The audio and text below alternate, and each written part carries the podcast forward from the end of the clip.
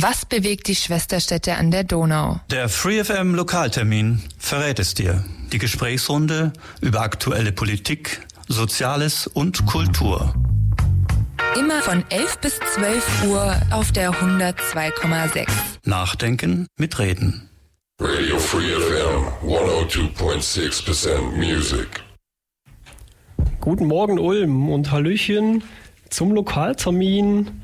Heute am Sonntagvormittag, ähm, Lokaltermin Ausgabe Nummer 100. Wir haben heute eine Jubiläumssendung ähm, Glückwünsche nehmen wir später entgegen. Einfach äh, schicken in die Platzkasse 18 äh, Free FM, CO Lokaltermin.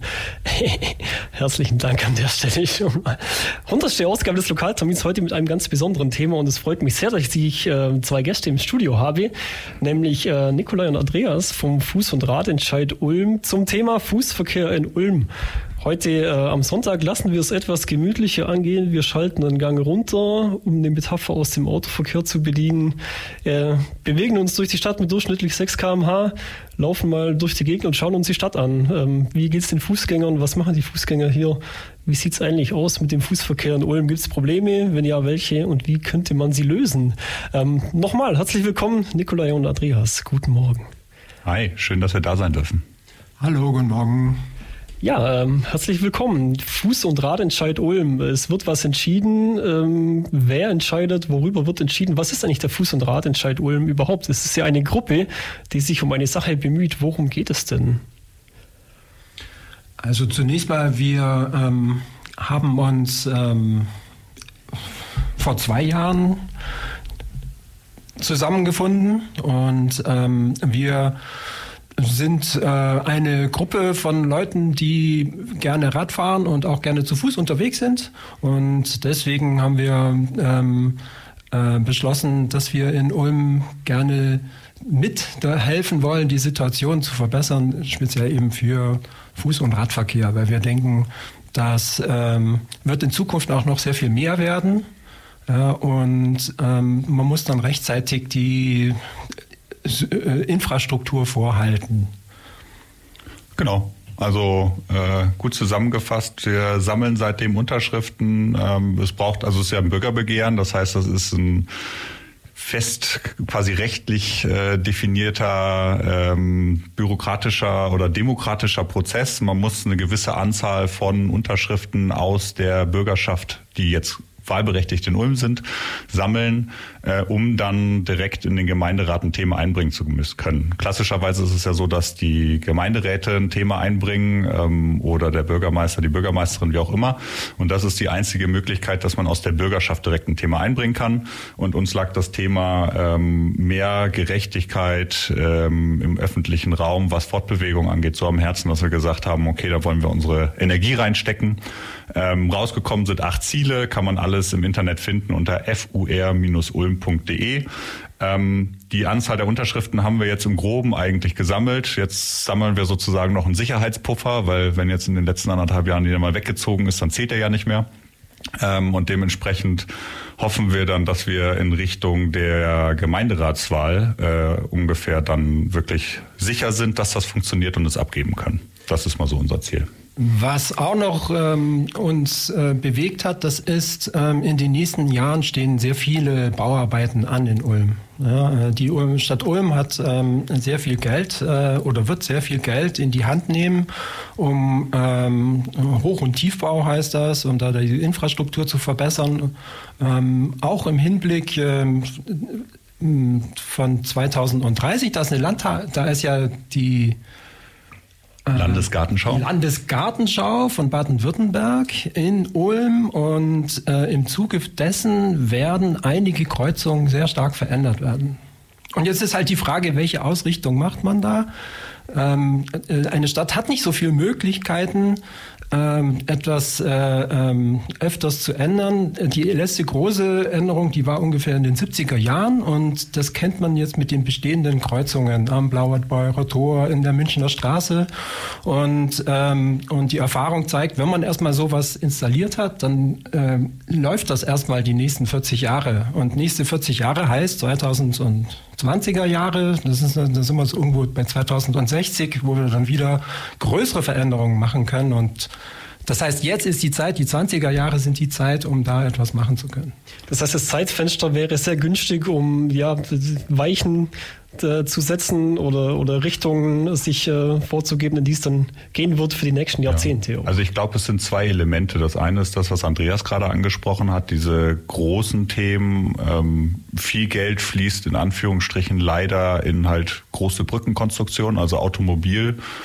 Infrastruktur ist extrem teuer im Vergleich zu Fuß- und Radverkehr. Ähm, und ähm, wenn man so eine Brücke neu bauen will, dann sind das halt 100 Millionen. Wenn man mal irgendwie 5 Millionen für Fuß- und Radweginfrastruktur ausgeben würde, dann würde das schon ganz andere Qualitäten hervorbringen und nicht nur auf 300 Meter Brücke, sondern halt auf kilometerlang Netzen. Ähm, aber neben diesen Großbauprojekten liegt es uns auch am Herzen, dass äh, einfach nochmal bei allen Beteiligten äh, in der Verwaltung, aber auch im Gemeinderat beziehungsweise grundsätzlich werben wir damit ja auch in der Bürgerschaft dafür. Ein Bewusstsein entsteht dafür, dass das, wie es heute ist, nicht Punkt eins nicht das Optimum ist für alle Beteiligten, sondern es präferiert halt sehr quasi den automobilen Verkehr ähm, und dass man auch mit kleinen Sachen äh, Dinge verändern kann.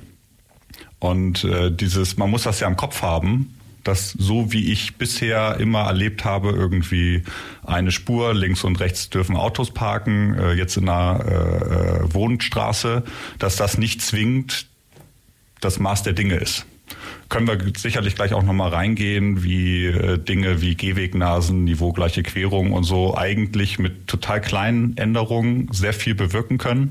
Und es passiert ja häufig, dass man mal an der einen Kreuzung, also Kreuzung nicht mit Ampel, sondern einfach nur irgendeine Straßenquerung in einem Wohngebiet irgendwie was aufbuddeln muss und dann könnte man in dem Zuge ja gleich Dinge mitmachen. Aber dafür müssen die Leute es halt im Kopf haben. Und äh, da hoffen wir, dass wir einen Beitrag leisten können. Synergien zu nutzen bei den ganzen Baustellen, die es in den nächsten Jahren da sowieso geben wird.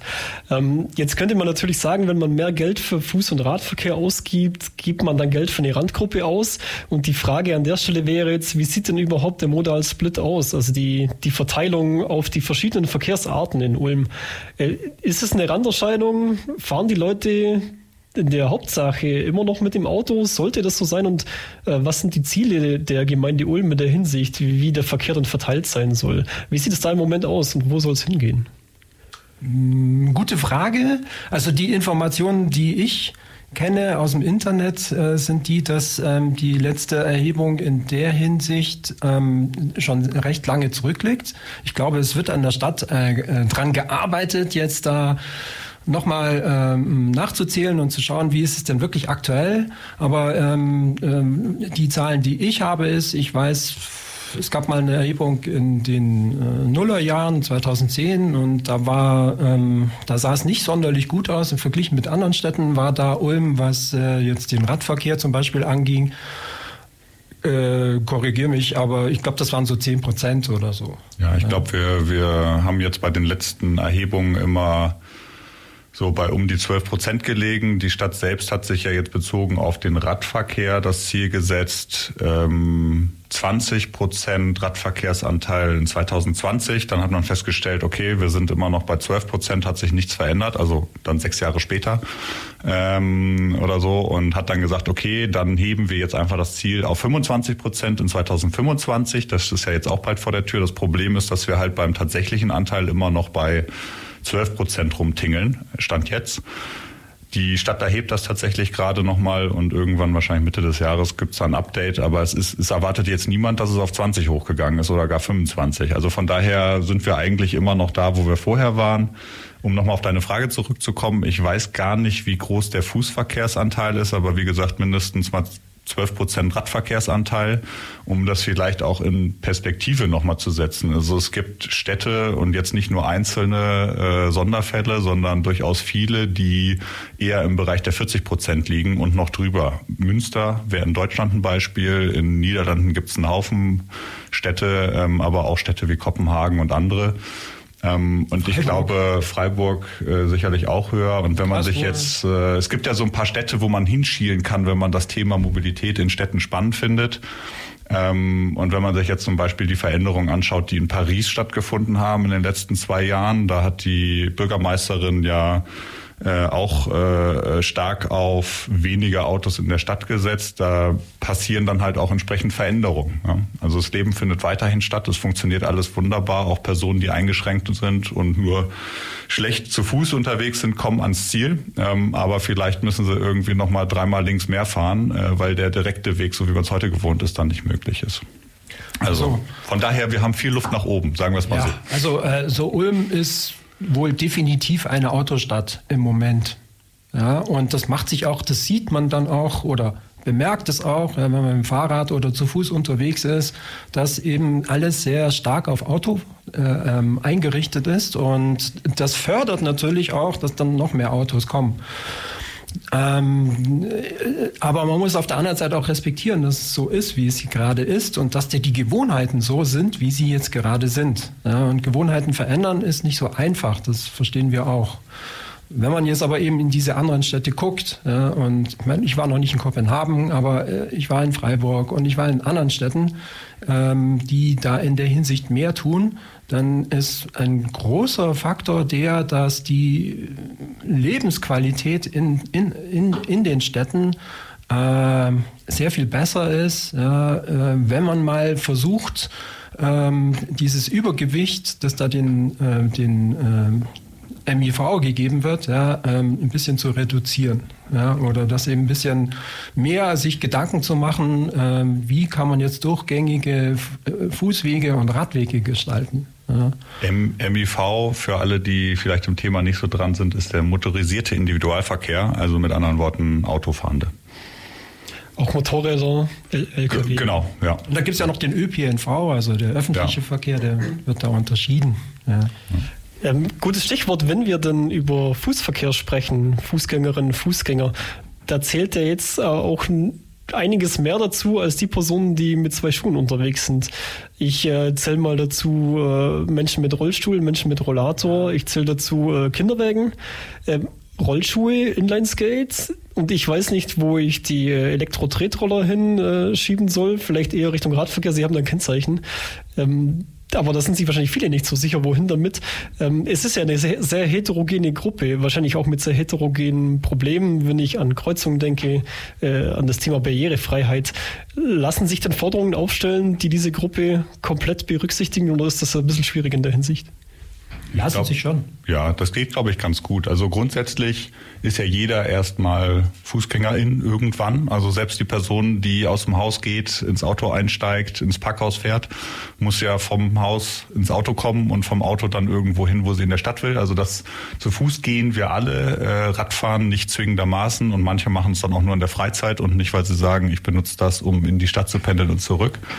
Ähm, Vielleicht noch mal kurz einen Schritt zurück, äh, was glaube ich auch ein ganz guter Test ist, mal um noch mal so zu überlegen, wie gut ist denn unsere Radinfrastruktur, weil beim Sammeln kriegen wir, also wir haben eine total positive Resonanz grundsätzlich auf das Thema. Manchmal kommt halt die Antwort, ja, aber wir haben doch total gute Fuß- und Radwege.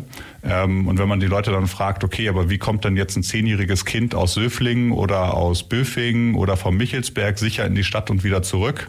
Dann haben die Leute meistens keine Antwort, weil da gibt's halt keine Radwege und in Teilen auch keine richtigen Fußwege. Ähm, Also keine durchgängigen. keine durchgängigen. Das ist so das genau, Thema. Ja, ja durchgängig und sicher ist schon beides. Sicher, ja. Ähm, also in der 50er-Zone neben dem Autofahren, da sind, glaube ich, viele Eltern so, dass sie sagen, oh, das fahre ich dann lieber mein Kind zur Schule oder zum Musikverein. Ähm, genau, und aber wir waren ja bei den Forderungen, ähm, man kann das, glaube ich, schon jetzt mal, wenn man es auf alleroberster Ebene mal zusammenfassen wollen würde, dann wäre es relativ einfach in dem Sinne, dass man sagt, jede Verkehrsart, also zu Fuß gehende, Radfahrende, Autofahrende brauchen ihren eigenen Raum. Und Stand jetzt haben wir halt eine Situation, da gibt es Erhebungen zu, äh, dass dem Automobilverkehr roundabout 50 Prozent, also die Hälfte des öffentlichen Raums zugesprochen wird für Autofahren und für Parken. Und es ist halt ein bisschen ungünstig, dass äh, Autos das mit Abstand am meisten platzbedürftige mobil sind ähm, und 23,5 Stunden am Tag stehen. Das heißt, eigentlich steht, also es gibt ja auch Leute, die sagen dann scherzhaft ein Stehzeug und kein Fahrzeug. Ja, also 50 Prozent äh, für stehende große Objekte, die sich nicht bewegen, die aber dazu führen, dass dann ähm, ein äh, konkretes Beispiel, wir haben gerade in der Vorbereitung drüber gesprochen, in der Karlstraße am Ende, äh, wo die T-Kreuzung kommt, ähm, da ist ja Querparken erlaubt. Äh, das heißt, die Autos stehen mit der äh, Spitze sozusagen, also mit der Motorhaube oder Kofferraum Richtung Hauswand beziehungsweise äh, Straße und natürlich steht dann da auch mal Mercedes Sprinter, der länger ist als ein normaler PKW. Der will aber auf keinen Fall auf der Straße stehen, weil dann wird er ja den Autoverkehr blockieren und dann hat man Situationen, das ist mir tatsächlich persönlich auch schon passiert, wo man sagt, okay, hier komme ich mit dem Kinderwagen nicht lang. Ähm, und dann muss man halt sich überlegen, gehe ich jetzt zurück zur Ampel auf die andere Straßenseite oder schaffe ich es zwischen einem der Autos durchzukommen, um dann über der Straße an dem Auto vorbeizulaufen. Das behindert halt. Und so geht es dann halt auch Leuten, die Rollstuhl fahren. Ähm, ja, ein, und, ein Beispiel zu, zu, wie viel Platz Autos wegnehmen können, das ist ja die Karlstraße. Okay? Und in der Karlstraße, da gibt es äh, zweimal am Tag einen Stau, also so um acht etwa. Weiß ich, weil ich meine Kinder noch vor zwei Jahren da immer in die Kita gebracht habe und dann fahre ich an diesem Stau vorbei mit dem Fahrrad. Ähm, und ähm, die, diese Strecke der Karstraße, das habe ich halt mal überschlagen im Kopf, wird im Grunde, wenn da jetzt der Stau ist, wird das verursacht im Grunde nur von, sagen wir mal, etwa 50 Menschen. Ja? Weil die mit ihrem Auto, ein Auto ist irgendwie vier, vier Meter lang und dann nochmal Puffer, zwei Meter oder 1,50 Meter vorne hinten. Ja, wenn man das dann eben entsprechend multipliziert, dann hast du quasi die Karlstraße voll. Ja, oder zumindest halb voll, ja, so wie das dann da so ist. das heißt also, äh, ähm, äh, es braucht 50 Leute, um die Karstraße im Grunde voll zu machen. Ja?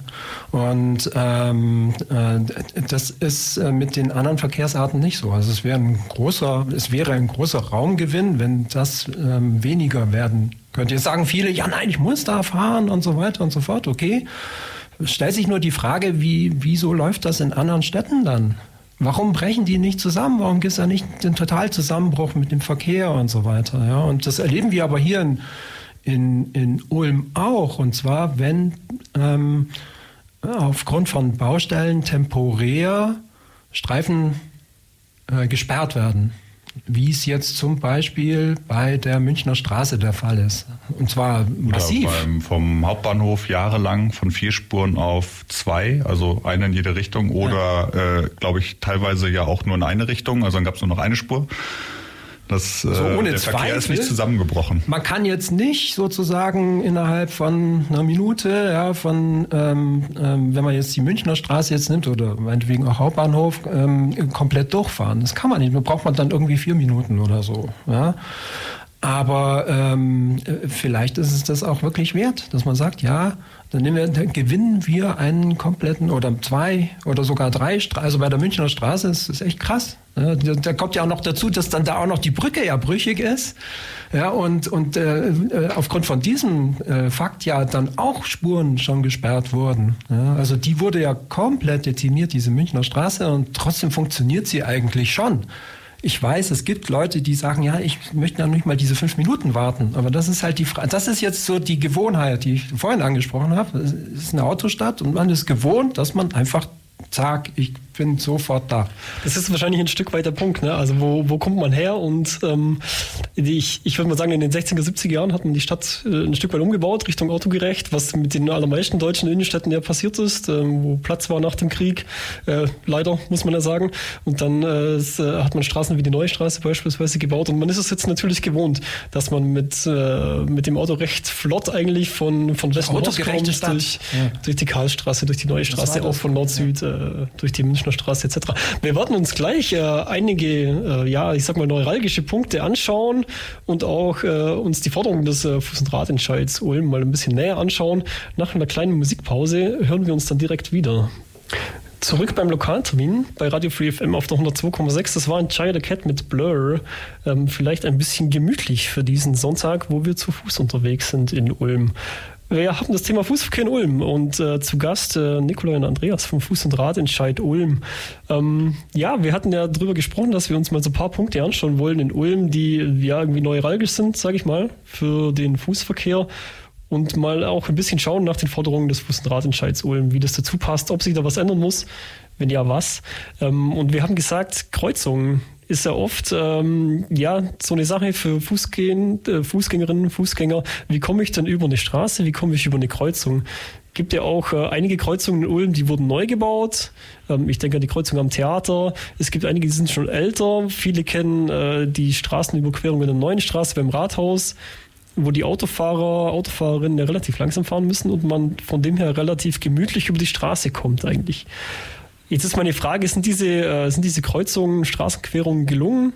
Ähm, oder gibt es noch Kreuzungen, ähm, die sind noch sehr, sehr schlecht für den Fußverkehr? Und wenn ja, was müsste man da verbessern? Oder wäre es nicht besser, Unterführungen zu bauen und Brücken, wie es in der Vergangenheit geschehen ist? Ich glaube, das äh, lässt sich ganz pauschal nicht, um auf den letzten Punkt einzugehen, lässt sich, glaube ich, nicht ganz pauschal in dem Sinne klären, wenn wir jetzt zum Beispiel ähm, die Unterführung beim Bahnhof ähm, vom Ehinger Tor aus zum Hauptbahnhof sehen. Da kommt man jetzt sicherlich nicht umhin, da würde keiner eine Schranke haben wollen, weil die wäre immer unten. Ähm, an anderen Stellen ist es äh, ist ja auch immer so ein Gefahrort im Sinne von nachts dunkel und irgendwie ich kann nicht ausweichen. Also da ist dann sicherlich auch die Frage, wie man das macht. Ähm, auch da gibt es in anderen Ländern sehr schöne Beispiele, wie man das tatsächlich durch die, die Bauart angenehmer gestalten kann. Ähm, vielleicht, wenn wir bei der Kreuzung sind, nochmal, was wäre denn aus unserer Sicht eine gute, also aus Fuß- und Radentscheidsicht eine gute Kreuzung? Da haben wir ja einige Ziele auch zu.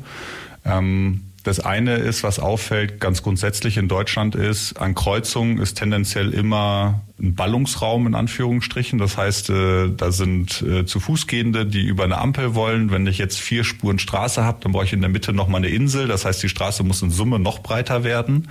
Ähm, und dann fallen häufig Radwege komplett weg. Äh, gerade da, wo es gefährlichste ist. Also das Gefährlichste ist eigentlich die Kreuzung in der Stadt. Ähm, was mache ich zum Beispiel, wenn ich links abbiegen will? Fahre ich dann geradeaus auf dem Radweg bis zur Ampel vor? Äh, dann kann ich aber nicht links abbiegen oder dann kann ich nur links abbiegen, wenn der geradeausverkehr in dem Fall rot hat. Häufig haben wir aber Situationen, wo man geradeaus und links und rechts zusammen grün hat. Das heißt, man muss dann den Radverkehr schon vor der Ampel trennen. Es gibt eine Spur für geradeaus und dann gibt's quasi einen, jetzt ist gerade mal kein Radweg da und dann auf der linken Linksabbiegerspur ist dann irgendwann wieder ein Radweg gestrichelt. Das nennt sich Todesweiche. Todesweiche äh, vor dem Hintergrund, weil man halt gezwungen ist. Also Autos fahren ja im Zweifel mit 50 km/h geradeaus und als radfahrende Person, die tendenziell deutlich langsamer ist, muss man jetzt in diesen fließenden Verkehr rein um dann auf die Spur zu kommen, wo man abweichen will, abbiegen will. Lässt sich bautechnisch, so wie ich es gerade beschrieben habe, ganz einfach lösen, indem man sagt, links abbiegen und geradeaus fahren. Das sind zwei getrennte Ampelphasen. Nur Linksabbieger. Dann können die Radfahrenden bis zur Ampel ganz entspannt vorfahren. Wenn links grün ist, fährt man nach links. Wenn geradeaus grün ist, dann fährt man äh, nach geradeaus. Dann muss man halt einen Radweg haben, wo quasi zwei Radfahrende nebeneinander stehen können dann ist das gar kein Problem und super sicher gelöst. Aber es führt halt dazu, dass man mehr Ampelphasen braucht. Und wenn man dann sagt, okay, ich muss aber, ja, ich habe heute Verkehr von 5000 Autos an dieser Stelle, deswegen muss die Grünphase für Autos so und so lang sein, dann ist halt häufig das Ergebnis, oh, das geht nicht. Und dann wird halt eine Todesweiche gebaut. Das wäre mal so ein Punkt, also dass einfach grundsätzlich an Kreuzungen der kritischste Punkt ist. Ähm, und ich glaube, wir haben total viele Kreuzungen, wo man mit total wenig Aufwand tatsächlich auch eine signifikante Verbesserung herbeiführen könnte. Ähm, eine Forderung von uns ist in dem Bereich zum Beispiel die niveaugleiche Weiterführung von Geh- und Radwegen. Das heißt, wenn wir mal bei der Kaltstraße, da waren wir eben schon, äh, bleiben. Dann haben wir ja, ich weiß gar nicht, ob der, der, der Wohnblock sozusagen einen, einen Namen hat, aber da haben wir die Schulen ähm, und äh, die Staatsanwaltschaft und was ist da noch, die IHK und so weiter. Also quasi diesen Block zwischen Olgastraße und Karlstraße. Die Neustadt, äh, ich würde es die Neustadt nennen. Die Neustadt. So, dann haben wir quasi die Neustadt. Ähm, und äh, das ist ja eigentlich ein Wohngebiet. Also das ist kein großes Gewerbegebiet. Beziehungsweise wenn ich irgendwo eine Tiefgarage fahren will, dann kann ich das von der Olgastraße aus oder von der Karlstraße aus machen. Ähm, und da wäre es total charmant aus einer äh, nicht autofahrenden Perspektive, wenn man entlang der Karlstraße und entlang der Olgastraße die Querung, also immer da, wo man eine Kreuzung hat, wenn der Gehweg gerade weitergeht. Das heißt, das Auto würde über eine kleine Rampe, weiß nicht, 30, 40 Zentimeter lange Rampe, diese fünf oder zehn Zentimeter hochfahren, ähm, dann quasi aber ganz bewusst wissen, ich bin jetzt nicht mehr auf der Fahrstraße, sondern ich bin quasi, ich quere gerade einen Geh- und Radweg. Da ist man ja äh, ganz anders vom Bewusstsein, wenn man nicht quasi das Gefühl hat, ich bin auf meiner Straße und alles andere muss warten. Das heißt, man würde den Spieß umdrehen. Im Moment tut man als Fußgänger vom Randstein hinunter auf Genau. die Straße Mhm. treten, überquert die Straße und Ja. tritt auf den Randstein wieder hoch auf Genau. den Gehweg wieder. Wieso macht das Sinn, gerade in so Wohngebieten? Also man kann das auch in Wohngebieten machen, wenn man jetzt komplett im Wohngebiet ist, dass man sagt, jede Kreuzung, jetzt in Niederlande zuhauf, hat im Zweifel hat man das dann äh, auch schon im Urlaub gesehen, dass man die komplette Kreuzung aufpflastert.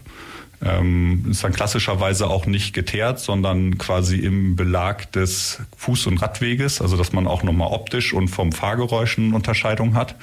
Ähm, das hat jetzt nicht nur den Vorteil, dass den Autofahrenden nochmal vor Augen geführt wird, okay, hier ist quasi auch ein anderer Verkehrsraum. Es hat auch den Vorteil, dass jetzt insbesondere Kinderwägen, Rollstuhlfahrende, ähm, Kinder, die mit dem Laufrad gerade lernen, sich fortzubewegen, nicht an jeder Kreuzung im Worst Case noch von den Eltern sozusagen runtergehoben werden müssen, das Ding einmal runter und auf der anderen Seite wieder hoch, sondern dass sie durchfahren können.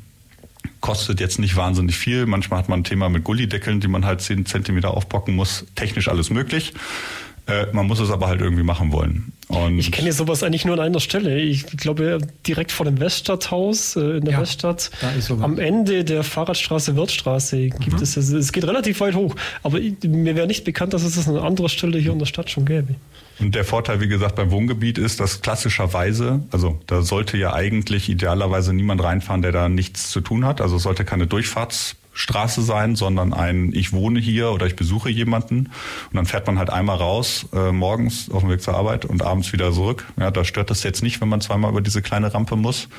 Ähm, und äh, insofern ist es eigentlich ein Win-Win, weil niemand eingeschränkt wird. Ähm, wenn das jetzt nicht gehen sollte, dann wäre die abgemilderte Variante noch eine Gehwegnase. Äh, klassisches Beispiel ist eine Wohnstraße, wo du eigentlich nur eine Spur hast, links und rechts parken und dann nochmal ein Gehweg links und rechts. Also meisten Wohnstraßen sehen wahrscheinlich so aus. Ähm, und dann darf man ja so oder so auf den ersten zehn Metern vor bzw. hinter einer Kreuzung nicht parken, damit die Sichtachsen frei sind. Und damit äh, quasi das Ganze da auch nochmal sicherer wird, wenn man es jetzt nicht niveaugleich durchführen will, kann man halt sogenannte Gehwegnasen einbauen. Das heißt, wenn man sich jetzt vorstellt, hier stände ein Auto direkt an der Kreuzung, dann sind das ja irgendwie, weiß nicht, knapp zwei Meter, ähm, die eigentlich sozusagen eh nicht für Autofahren vorgesehen sind, sondern für Parken. Und diese zwei Meter könnte man in der Breite des Gehwegs einfach noch in die heutige Straße reinziehen sozusagen. Das heißt, wenn ich abbiegen will, dann muss ich sozusagen ein Stückchen länger geradeaus fahren, weil die Öffnung nicht so breit ist. Ich reduziere als autofahrende Person also automatisch meine Kurvengeschwindigkeit. Das ist ein Sicherheitsfaktor. Und es führt dazu, dass äh, gerade auch ältere zu Fuß gehende oder Kinder auf dem Bürgersteig bis zur Straßenkante gehen können, um dann zu schauen, kommt da jetzt ein Auto, ja oder nein. Ja, weil also mal ab davon, dass sich nicht immer jemand dran hält, äh, dass sich nicht immer dran gehalten wird, dass diese 10 Meter frei bleiben. Ähm, aber wenn ich sozusagen ich kann ja vom Bürgersteig aus gar nicht die ganze Straße runterschauen, weil ich habe ja immer einen Winkel, quasi steht ja ein Auto davor. Und wenn ich diese Gehwegnase habe, dann stehe ich sozusagen auf Höhe der ganzen parkenden Autos und kann wirklich die ganze, wenn es eine gerade Straße ist, die ganze Straße runterschauen. Ein Beispiel dafür wäre wahrscheinlich die kleine Kreuzung Karl-Scheffold-Straße, Zeitblomstraße, auch in der Neustadt, äh, an der Ecke ähm, des Humboldt-Gymnasiums und des äh, Seniorenzentrums an der Stelle. Ähm, auch relativ frisch gebaut, glaube ich, an, in der Fahrradstraße, Zeitblomstraße. Ich wüsste jetzt nicht, Ja, dass wir ein da- Beispiel haben, aber wenn es neu ist, dann kann das sein, ja. Also wo es gemacht wurde oder wo man es machen könnte? Das war- Wo es gemacht wurde. Also Ach es gibt so, es ah, gibt okay. schon. Aber ich denke, es gibt viele, äh, viele Straßen, die, die diesem Beispiel folgen, wo man das wahrscheinlich machen könnte. Es wird wahrscheinlich Geld kosten und eine zusätzliche Baustelle provozieren und eventuell, wobei an der Stelle ja nicht Ja, mal Parkplätze wegnehmen, also keine illegalen ja, Parkplätze ja, zum Beispiel. nee, das, das ist schon auch ein Punkt. Also oft sind diese Parkplätze so weit bis ragen, so, die ragen ja nicht in die Kreuzung rein, aber die sind so weit an der Kreuzung dran, dass dann da eben die, die ähm, dass man es nicht mehr so genau gut, dass man es nicht mehr so gut sehen kann als, als Autofahrer. Ja, und ähm, das ist dann halt auch ein Sicherheitsfaktor bei Kleinkindern. Ja? Und ähm, das ist eigentlich auch gängige Praxis, dass man versucht, diese äh, Kreuzungen, ähm, sagen wir mal, sichtfreier zu gestalten. Ja? Und, ähm, und ja, das kann dazu führen, dass dann mal so ein halber Parkplatz sozusagen wegfällt. Ja? Aber ich glaube, ähm, in der Abwägung ist das wichtig, weil solche Kreuzungen halt auch diese, da häufen sich halt auch die Unfälle. Also das Thema ist ganz klar Sicherheit. Und natürlich auch, ähm, wie lange brauche ich jetzt als äh, Fußgängerin oder als Fußgänger, um eine Kreuzung zu überqueren? Und es gibt dann manche Kreuzungen, die lassen ja gar nicht zu, dass man eben auf allen vier Seiten die, die Kreuzung überqueren kann. Zum Beispiel, äh, ich bin ähm, in, am Theater und ähm, gehe Richtung Karlstraße. Ich weiß jetzt nicht, wie diese Straße heißt, aber ähm, ähm da ähm, mündet dann auch die Zeitblomstraße ein. Und da kann ich nicht, äh, die, da kann ich nur an drei äh, Stellen die Kreuzung überqueren als Fußgänger. Neutorstraße. Die Neutorstraße, genau. Mhm. Und, ähm, ja. und, und, mir ist es nicht ganz verständlich, warum jetzt das, äh, bestimmt gibt es von der Stadt irgendeinen Grund, aber die Frage ist auch, kann man es nicht vielleicht auch besser machen? Ja? ja. Weil wenn ich da ähm, drei Straßen überqueren muss statt einer Straße, ja, dann verliere ich dann auch dementsprechend äh, äh, äh, Zeit und das macht man dann zehnmal und beim elften Mal sagt man, na, dann gehe ich halt einfach so rüber. Ja. ja. das ist oft so, ja, dass dann die, die Infrastruktur so gestaltet ist, dass sie sehr kompliziert zu bedienen ist. Ja, und äh, ähm, wie gesagt, also zehnmal macht man es vielleicht richtig, aber dann irgendwann mal, da sagt man auch, naja gut, dann nehme ich halt die Abkürzung und mache dann, und dann entwickelt sich so ein Trampelpfad. Äh, ähm, äh, im übertragenen Sinne. Ja, das sieht man ja oft bei ähm, rechtwinklig abbiegenden äh, äh, Gehwegen, oder, dass dann eben die Leute zum Beispiel im Park dann das abkürzen. Ja, und nicht den Weg ganz nach vorne gehen und rechts abbiegen, sondern die, die schneiden dann. Trampelpfade. Ja. Und das sind dann die Trampelpfade, das hatte ich eigentlich damit gemeint.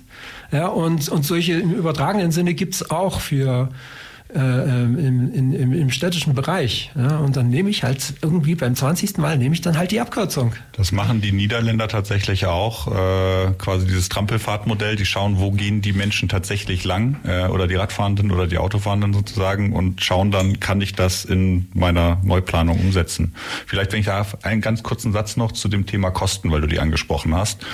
Ähm, wir in Deutschland haben ja immer irgendwie so ein Bestreben, wir müssen jetzt alles genau nach DIN-Vorschrift machen. Äh, das, was wir gerade besprochen haben, das kann man extrem kostengünstig machen, indem man einfach einen Betonblumenkübel äh, sozusagen sieben Meter hinter die Kreuzung stellt und dann einmal mit Farbe diese Nase, diese Gehwegnase, dann ist sie nicht niveaugleich, das wäre das Optimum, das kostet ein bisschen Geld, aber ich kann es ja auch einfach mit Farbe den Rand ausmalen und einmal an der Straßenkante einen Blumenkübel hinstellen und einmal irgendwie zehn Meter dahinter ähm, und dann ist klar, da kann kein Auto stehen und die zu Fuß gehenden wissen auch, okay, ich bin hier immer noch in einem sicheren Raum und das kostet wahrscheinlich irgendwie, weiß ich nicht, 500 Euro. Wie ein, wie ein Poller, der bewachsen ist. Genau. Und man muss ja auch nicht, es geht ja jetzt gar nicht drum, äh, dass man jetzt sagt, okay, wir müssen jetzt alle diese Kreuzungen, wo sich das anbietet, sofort umbauen. Ähm, aber da sind wir wieder bei dem Punkt, nicht nur die großen Sachen, sondern es muss in den Köpfen der Verantwortlichen auch ankommen, weil häufig genug wird ja irgendwo mal eine Straße aufgerissen und in dem Zuge kann man ja immer an den Kreuzungen sagen, okay, ist das jetzt eine Gehwegkreuzung oder nicht? Und dann nehme ich da die 3000 Euro in die Hand, weil ich das Ding ja eh schon aufgerissen habe, nochmal drei Kannsteine reinzusetzen.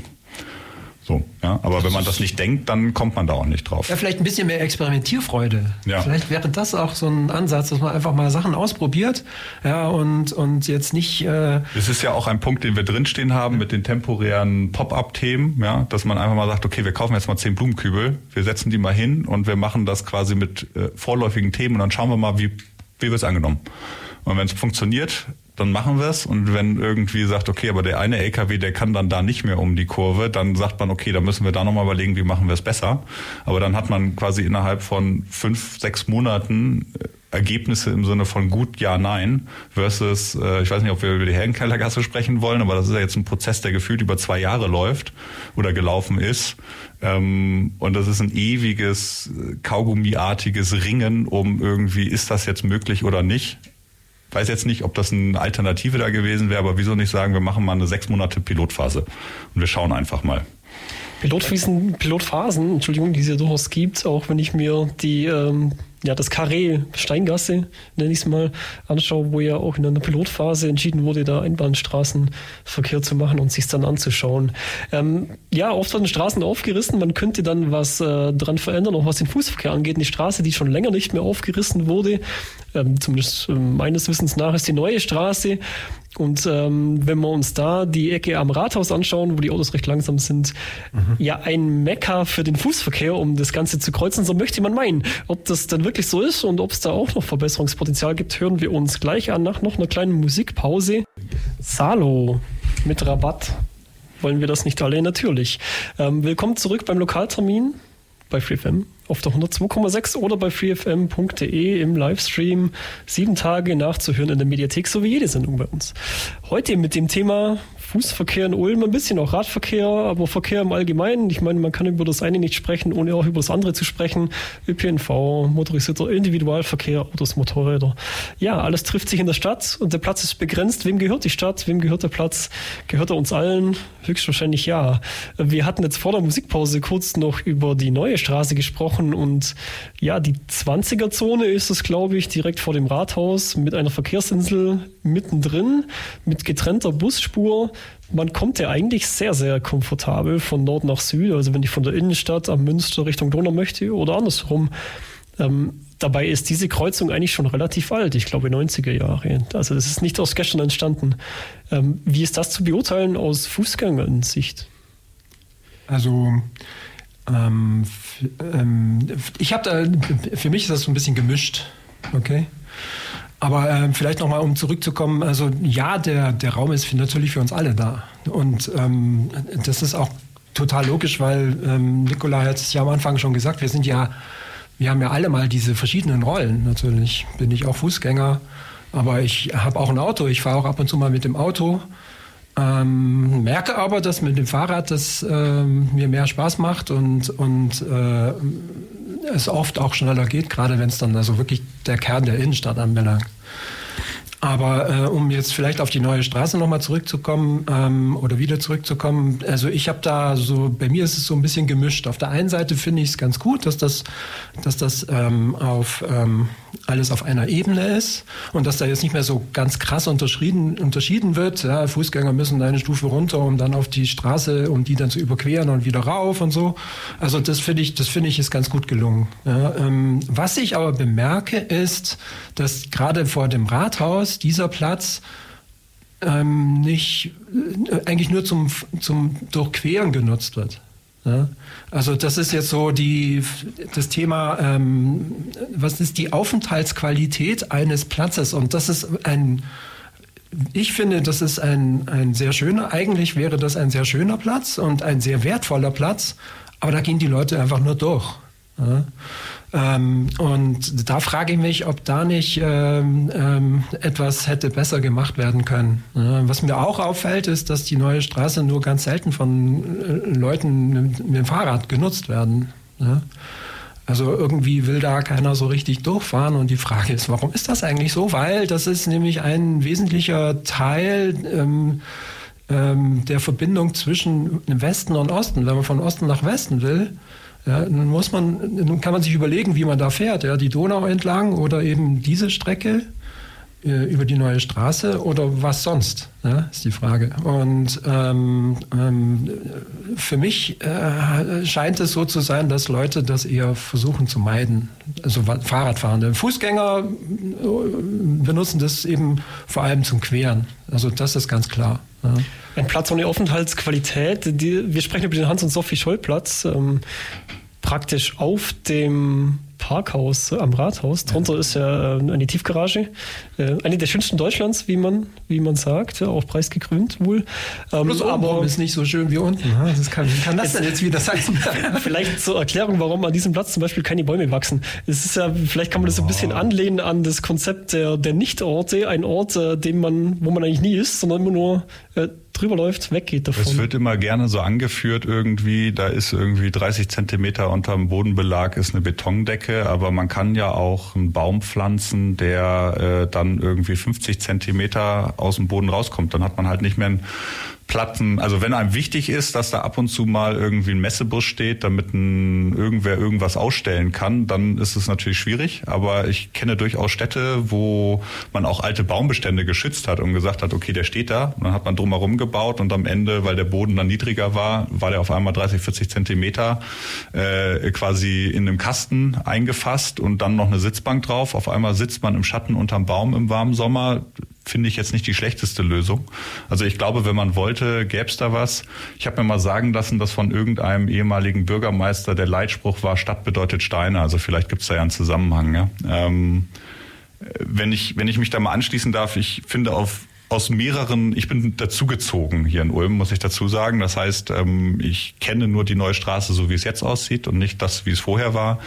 Ich habe verstanden, ursprünglich. Ich kann was dazu sagen. Nein, ursprünglich war, glaube ich, eigentlich geplant, dass es gar keinen Durchfangsverkehr gibt, sondern dass man nur in die Tiefgarage reinfahren kann. Ich glaube, das äh, habe ich mir mal sagen lassen, war der ursprüngliche Plan. Und da gab es aber so viele Widerspruch, dass man dann irgendwann gesagt hat, okay, es gibt die Tiefgarage und aber auch die Straße durch die Stadt.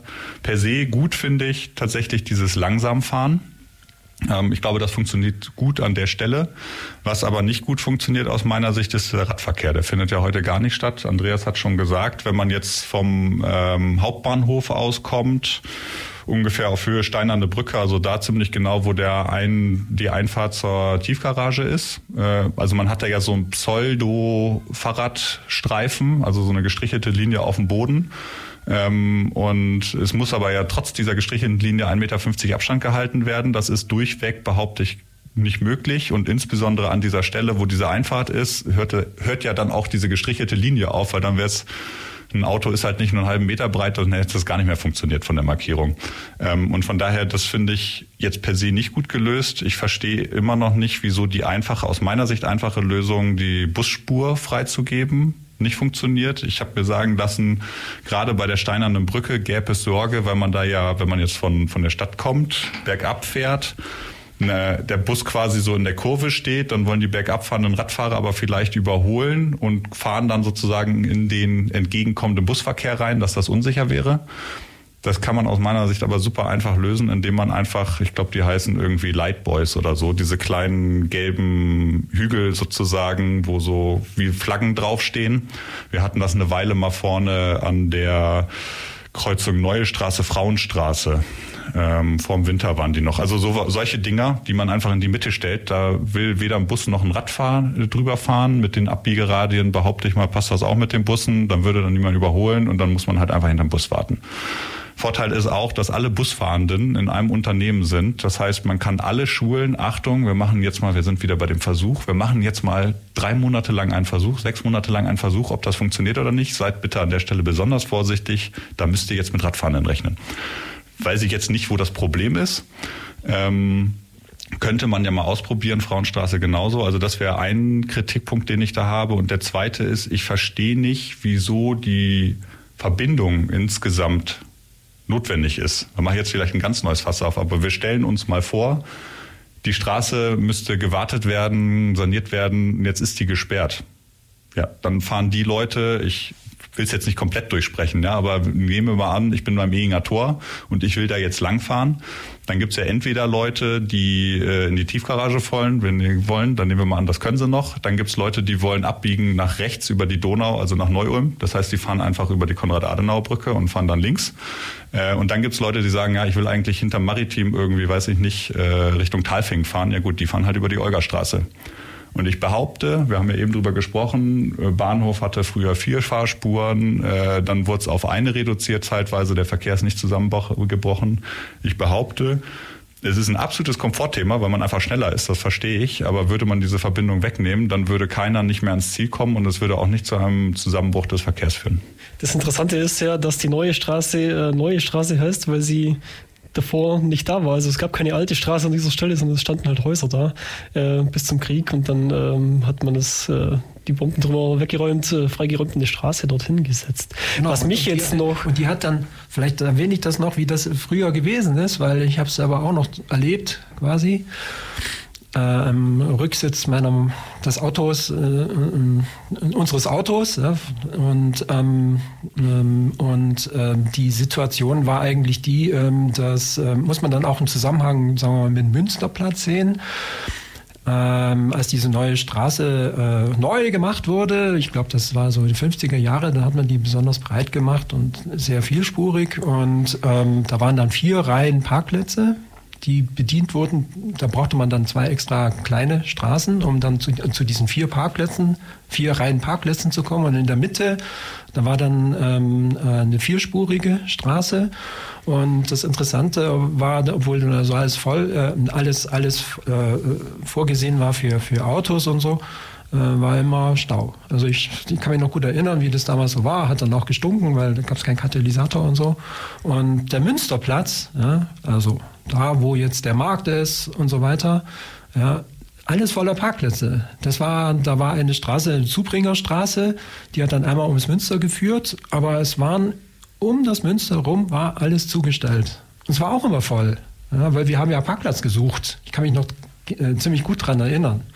Ja, und ähm, äh, man kann sich ja vorstellen, damals, als dann entschieden wurde, ja, das machen wir weg, ja, dann gab es natürlich jede Menge Ärger, weil die Leute gewohnt waren, da diese Parkplätze vorzufinden.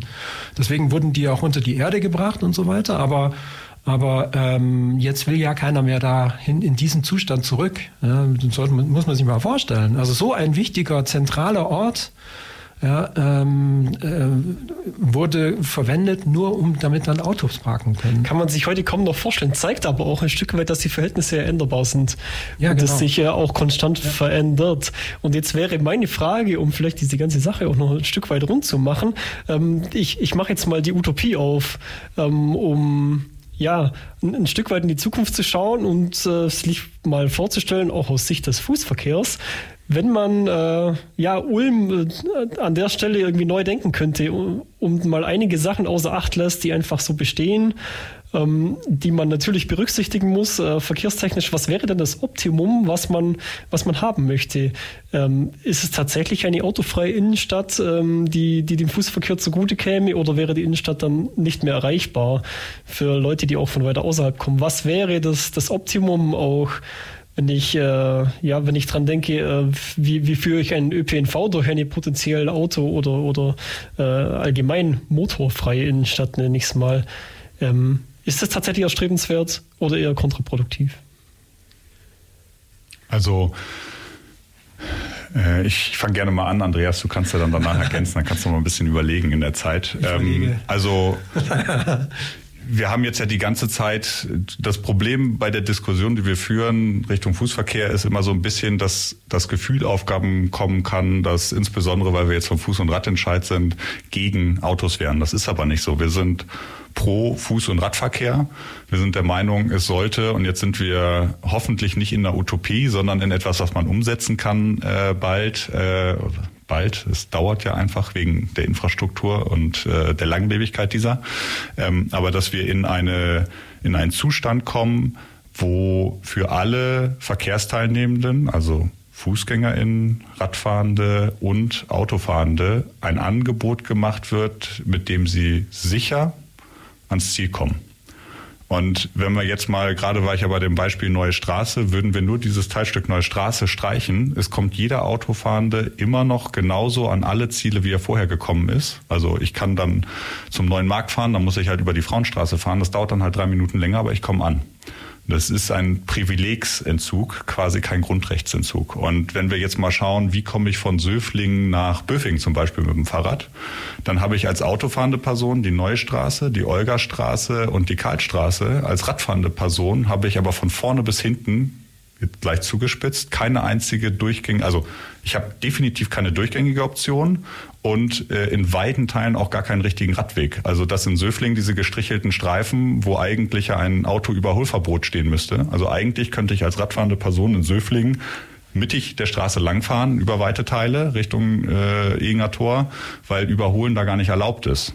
Aber natürlich macht man das nicht, weil dann wird man angehupt und angepöbelt und hat da keine Lust drauf. Also mit anderen Worten, wir brauchen diese Trennung des Verkehrsraums Auto, genauso berechtigt wie Radfahrende und Fußverkehr. Und ich glaube, das gilt halt, also natürlich ist Ulm ein Oberzentrum im Fachbegriff. Also ja, wir haben viel ländlichen Raum um Ulm herum und die wollen natürlich alle auch nach Ulm rein aus diversen Gründen. Das soll weiterhin auch möglich sein. Ähm, und äh, daneben sollte es aber auch möglich sein, dass insbesondere Menschen, die in Ulm wohnen und in Ulm Dinge tun wollen, zu Fuß oder mit dem Fahrrad, beziehungsweise in der Kombination zu Fuß, ÖPNV, und Fahrrad äh, nicht auf das Auto angewiesen sind. Und ähm, von daher, ich glaube, ich habe gar keine Utopie im Kopf, sondern eigentlich das. Und das behaupte ich, ist möglich. Und weil ich glaube, dass es möglich ist, setzen wir uns auch im Fuß- und Radverkehr dafür ein. Und ein Stichwort dazu ist sicherlich auch ähm, die Geschichte mit dieser Gewohnheit und Gewohnheitsänderung. Ja? Und ähm, da kann ich mich selber anführen. Ich bin jetzt auch kein Heiliger sondern ähm, äh, mache das, was für mich sozusagen am einfachsten ist. Und manchmal mache ich schon auch was drüber hinaus, so ist nicht. Aber ähm, im Großen und Ganzen äh, bin ich jetzt nicht wirklich besonders. Ja? Und trotzdem ist es aber so, dass ähm, seit äh, wir jetzt mehr in der Innenstadt zum Beispiel wohnen, wir jetzt auch ähm, gemerkt haben, dass äh, äh, das mit dem Auto nicht mehr so äh, gewicht, gewichtig ist und ähm, ich im Grunde meine Gewohnheit abgelegt habe, ohne jetzt etwas zu vermissen.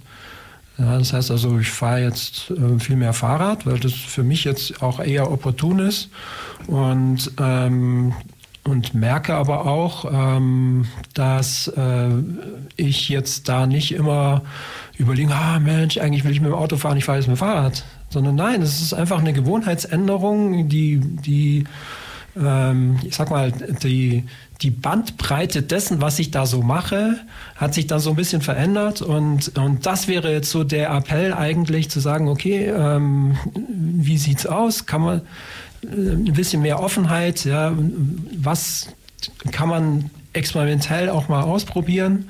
Ja, ähm, ähm, ich versuche es halt auch einfach mal mit dem Fahrrad und dann merkt man schon auch, dass mit dem Fahrrad eigentlich auch einiges geht. Und damit Leute das machen, das gibt es genug äh, quasi Beispiele ähm, beziehungsweise auch Studien dazu. Damit Menschen umsteigen, muss es Angebote geben.